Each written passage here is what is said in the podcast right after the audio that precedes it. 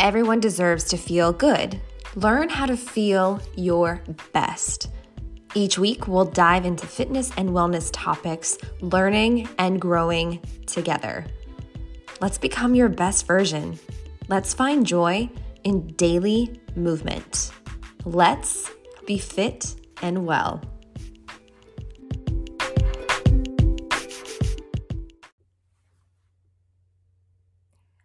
Welcome to this week's episode of Fit and Well with FWA. I'm your host, Andra Anderson, and it's so delightful to see you. Or if you're listening to this on your favorite podcast channel, then it's nice chatting with you. I'm particularly delighted because this is episode number 10, which means we have now had 10 conversations on this platform, and I'm just thrilled. I'm thrilled. I started, so we're coming up on, let's think, 2009 was 14. So 14 years ago, I started blogging back when blogging was super cool. Uh, I think it still is to some degree, but I started blogging on Blogspot or Blogger, whatever you want to call it, the one that was the orange with the white B symbol. And that was 14 years ago. And I went from really long blogs to some Facebook live. I did a lot of Facebook lives, a lot of coffee talk Tuesdays. So we've been we've been conversing for a while, but if this is how we started connecting through the podcast, I'm so glad to know you and to continue having these fitness and wellness conversations with you. So as I've mentioned before, my inspiration for these sessions comes from real life. So conversations that I'm having with other trainers or with clients or things that I'm hearing or reading or seeing a lot. So I try to keep my finger on the pulse. I I listen to podcasts about fitness and wellness myself. I follow other fitness trainers and uh, coaches and I just try to see what are people talking about, what are the, the hot things that are, they're on the menu.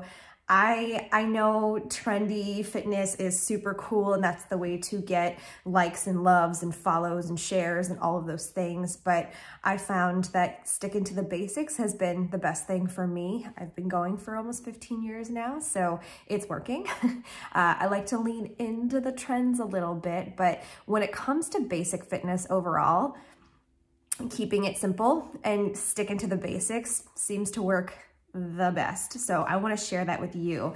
So that's why today's session came about. I was having a conversation with a long time fitness client, has been there almost since day one, relatively close to day one, has followed me all over the map in terms of locations and things like that. So I've known this individual for quite some time and we were talking about this idea of kind of getting back to fitness.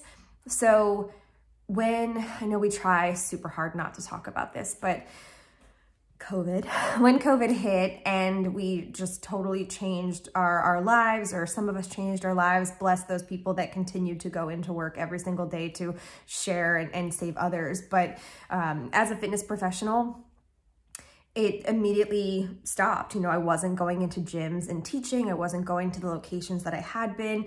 The the jobs that I had contracted um, were no longer. So I, I, I cut ties with a lot of gyms at that point. And the thing I didn't want to cut ties with were my clients. I, even though we'd moved locations, I still wanted to serve them the best I could. So of course I turned to digital options, social media, Zoom workouts, which I'm still doing, still doing three years later and still getting people to show up, which is amazing.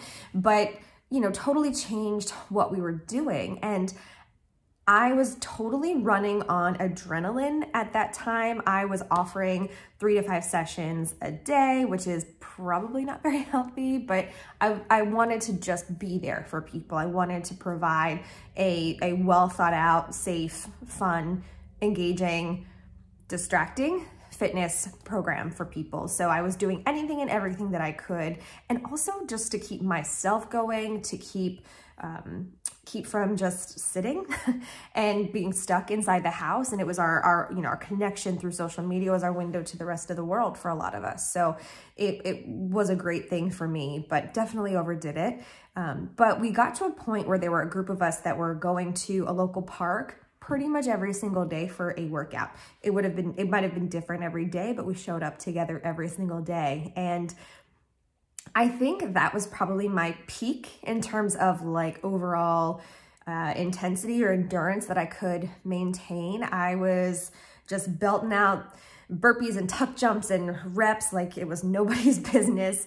Um, and the, the fall from that was pretty hard. So when I went from teaching every single day to things started to open back up and there were restrictions put on music in the parks and we're no longer allowed to do that. So I went from teaching like 21 classes a week, I know that sounds ridiculous, to like four.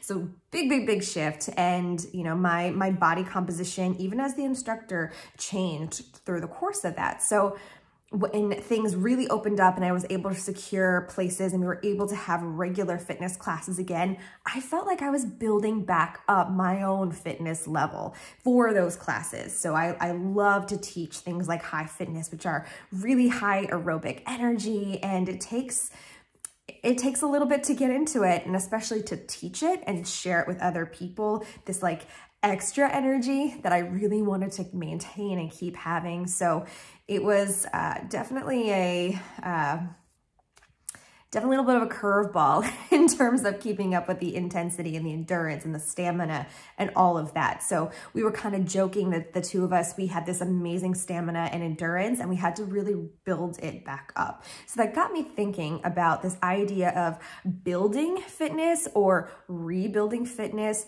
I know many clients have had to take a pause just because life stuff, maybe uh, uh, something like having a baby or an unroutine or unplanned surgery or um, just life kind of throws you for a curveball. So they've had to take a step back from fitness and have to, you know, want to dive right back into to fitness and notice that you're not at the same level that you were a few weeks prior. So I wanted to put together this session of building better fitness or building or rebuilding better fitness. And I think this information could be standard for either starting or restarting wherever you happen to be in that fitness journey.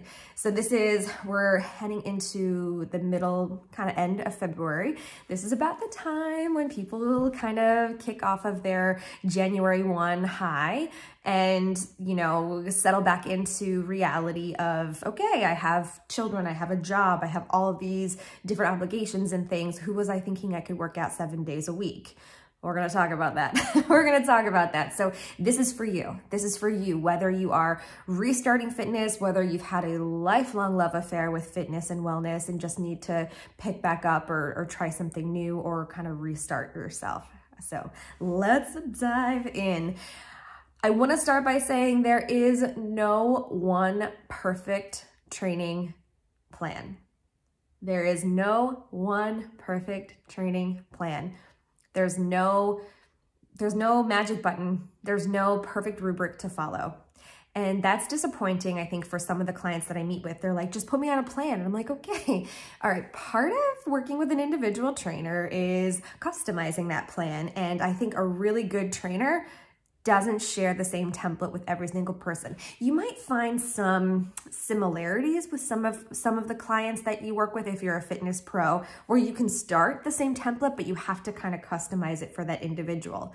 And yeah, that's a ton of work. It's a ton of work that's one of the reasons I think it's super not sustainable for myself mentally or emotionally or physically to just do one-on-one training with people. That's my life. My love is group fitness. My love is group fitness, but I'm finding more and more people are reaching out about personal training and one-on-one. So I'm going to think deeply about that and figure out what options I might like to present to people for one-on-one training.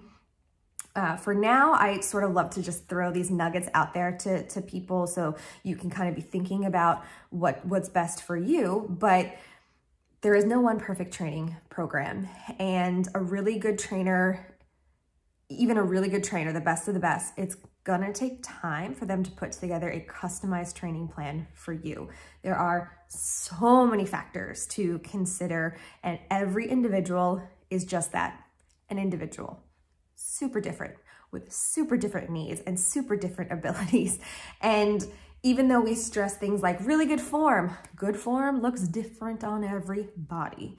Different, different. It's so, that's why it's like, I know, I mean, I, am so grateful post COVID that this is a reality. Pre COVID, I felt like some of the gyms I taught at, if you didn't have a certain number of people in the audience, you were a failure as an instructor. I will not work for those kinds of people ever again, but it was unsafe to have the number of people they wanted to have in a class. As an individual trainer and instructor, you cannot watch that many people. You cannot um, notice good form on that many people. And good form, again, is different on everybody. So you have to understand the person. It's just, it takes a lot mentally. And I think back to the beginning of my fitness career where I would have, we were just talking about this last week actually, I would have like 70 people in a Zumba class, which still boggles my mind I mean, there would be people that would say, great class. And I'd be like, you were there? Cool. Didn't even see you because like my eyes can't scan 70 people in one hour. So I'm super glad for this post-COVID, like small classes are amazing. Let's spread out. Don't touch each other. uh, but it's so it's so individualistic and so individualized and there is no one perfect training plan. So i want to start with that because i think that's something that is a little bit of a misconception that there's this perfect plan out there and i just need to access it somewhere. Somebody has it somebody is holding it from me and i need it. Nope. Nope. It is a definite game of it's like a slew it's like the best trainers are also i think like this is going to sound weird, but like murder podcast lovers, like they love a good story and trial and error and like, what if, what if, what if, this, that, evidence for this, evidence for that. Let's try this, let's try that. It's a lot of trial and a little bit of error. And it's not going to be perfect, but working with a really good trainer, you'll start to get into a rhythm and get get those results that that you want but it's going to take a little time so I've sort of put together this list of questions when it comes to building better fitness, questions that you need to start asking yourself when it comes to like what kind of fitness plan are you looking for. So the first one, and I feel like I say this all the time, is what is your goal? What is it that you're chasing? Do you want to just have less stress in your life? Do you want to lose weight? Do you want to change your body composition, lose fat?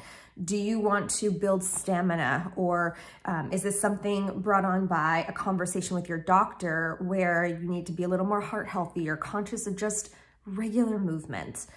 Your goal totally changes the fitness plan.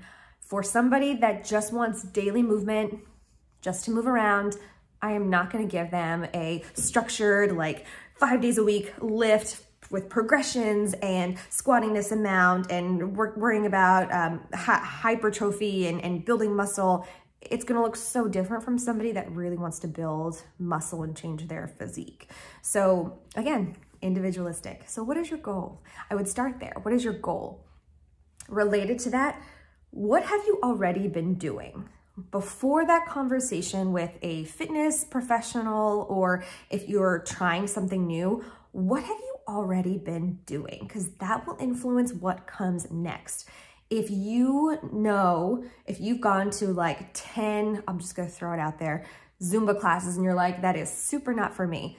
We're not gonna prescribe Zumba for you because we already know you don't like it. So what have you been doing? What about the things that you've been doing? What have you liked? Uh, what have you not liked? Being extremely honest with your trainer is going to be really helpful. And the best trainers don't get hurt feelings that they're like, yeah, that squat that you made me do, didn't like it. But let me tell you something, you're probably gonna do squats.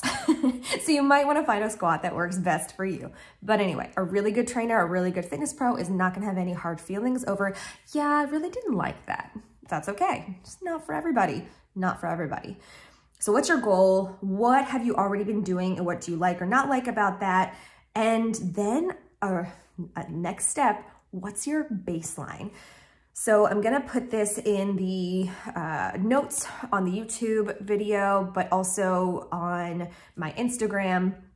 I have this series of, of baseline checks from the Mayo Clinic that it's like six things, six different bullet points of a, a good solid baseline. And you can honestly, I, I, would say Google it, but look for a reputable source, somebody that has evidence-based baseline, Ace Fitness, um, any kind of big fitness pro, Mayo Clinic is great.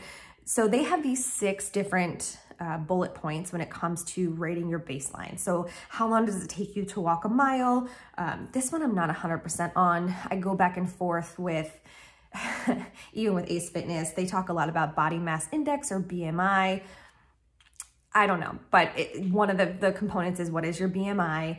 Um, your doctor can help you figure that out as well. Um, what's your waist circumference? Circumference. So trying to figure out how much visceral fat you have in your body. That's going to change the amount, the type of workout that you might be doing or what you might be capable of doing. We want to set you up for success, not run you into the ground. Um, how many uh, push-ups can you do or sit-ups can you do? I remember doing that presidential fitness test in elementary school. Uh, how far can you reach your toes? Again, anatomically, that might not be something that's achievable, but if it takes a lot of effort just to get your body to hinge forward a little bit, we want to note that. But anyway, there the, you can look up the Mayo Clinic six different bullet points for um, overall rating your baseline. So we need to know where we're starting. Where are you starting? Because that's going to help determine where you can go or what is the actual next step. Okay. And then let's get into like the semantics. So building that great fitness program, we gotta have the story. What's our goal? What's our baseline? What have we been doing? What do we like? What don't we like? Next are the logistics. How often realistically can you work out each week? With that, like there are no perfect training plans, there's no perfect amount of days to work out in a week. I will say seven is probably not to be it though. There's no right number, but it's not seven. I can tell you what it's not. I'd say on average the people I've coached or worked with uh, fell within the three to five, uh, more towards the three. More would do three times a week of dedicated, focused working out. Now that might not include walking. They might be walking every single day, but they're not doing dedicated fitness more than three or four times a week to allow for the body to recuperate, but again, it depends on what you're doing. So I'll run challenges where it's 15 minutes every single day, but it's low to moderate workout. You're doing it just to keep the momentum up. It's not to change your body composition or build your strength. If you're looking to do either of those things, I'd say probably three or four days a week. After that, you're gonna see some negative, uh, some, some decline in your ability to do what you're doing. So again, there's no perfect number of times per week, but it's probably not seven.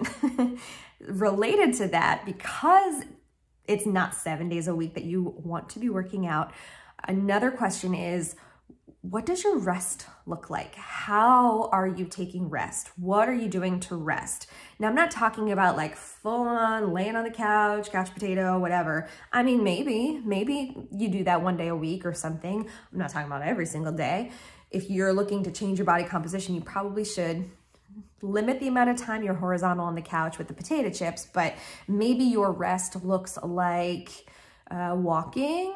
Maybe your rest looks like foam rolling. Maybe your rest looks like getting a massage, uh, whatever, whatever that might be to give your muscles a little bit of a break.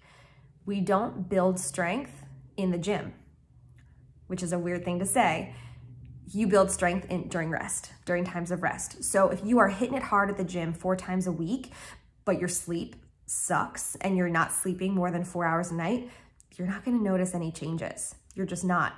And if you are hitting the gym really hard six days a week, and you're you're doing all these little things to build your strength and your muscles are tearing and you've got that cortisol and inflammation coming in, you risk having heightened cortisol, which could actually be detrimental to the building of your muscles and will probably even make you gain weight, which is maybe what you don't want. So thinking about how, how is your rest when you're sleeping at night? How long are you sleeping at night? I would even go as far to say, and I've told this to clients before, which has not been received very well, but it's the right thing to say. if you're not sleeping through the night every single night, you might not want to go hard at the gym. It might not be the right next step for you. You might want to get your sleep under control and then increase your intensity for your workouts. Sleep is so freaking important. It's a, a, one of the biggest components when it comes to better fitness overall. So just remember that. Um, and lastly, so okay, we start, so there, there are kind of six questions. I, what's your goal? Um, what have you been doing? What's your baseline? How often can you work out each week? What does your rest look like? And the last one is, what have you been eating and what do you crave? And those could be the same thing, but they might be two separate things. So it's like, are you, I would keep like a food journal. What are you eating in a day? You could do that online, MyFitnessPal. Um, any kind of mac, if you want to do macro managing, that's not, I'm not a nutritionist, so I can't really tell you exactly what to do, but there are resources available if you would decide to work with somebody related to your nutrition. But what are you putting in your body? Are you slamming caffeine all the time? Are you drinking a lot of water? Um, are you trying to really underconsume? Are you maybe eating more than you need to because you're super stressed? just being aware of what you're eating is a great first step. Um, a lot of building fitness comes from what, what you're putting in, in your body as well. So if you are not eating enough, you're not gonna be able to build strength. If you are eating too little and trying to go crazy with high intensity workouts, you're not gonna see any progress and you're probably gonna pass out which is really terrifying. Um, so knowing what you're eating and what you're craving, are you, are you leaning into those cravings? Are you depriving yourself of the things that your body needs? Starting to listen to yourself a little bit more is gonna overall help you build build better fitness. And again, those are things, those are the hard conversations to have with individuals because I think 90% of people that I coach will say, I eat great. And then we really dive into what it is that they're eating. And it's a lot of processed things that say 100 calories, but I ate five of them. So whatever, but it was 100 calories each. Um, or it's not enough vegetables, or uh, we're not prioritizing protein. That's a huge, huge one, especially if you want to change your body composition. You gotta prioritize protein. Again, not a dietitian, not a nutritionist, just what I've noticed in my own clients, in my own body. Um, but again, super individualized, and that is not necessarily the answer for you, but nine times out of 10, it's an answer for somebody. So all of that to say, you can do it. You can build better fitness. If you want to build better fitness, you can have the body composition that you are after. You can have the level of fitness that you are after. It just takes a little bit of research, a little bit of trial and error, maybe working with somebody one-on-one and, and being honest about your answers to those different questions. And I'll post those different questions so you can start thinking about them under my YouTube video. Go check out this on YouTube if we're not already here. I'll also post it on my Instagram so you can go back and reference it. And I will hope to be able to offer more one-on-one -on -one training this year. I'm working on a couple of things. So if that's what you are after, please reach out. I'll try to try to do my best to, to accommodate your needs because I want you to build better fitness and I want you to have the best possible life that you can. Well, that is our session for this week. I get real pumped up about this stuff and I hope that this inspires you to get started with building building better fitness. And until then, I will see you for our next session. Bye.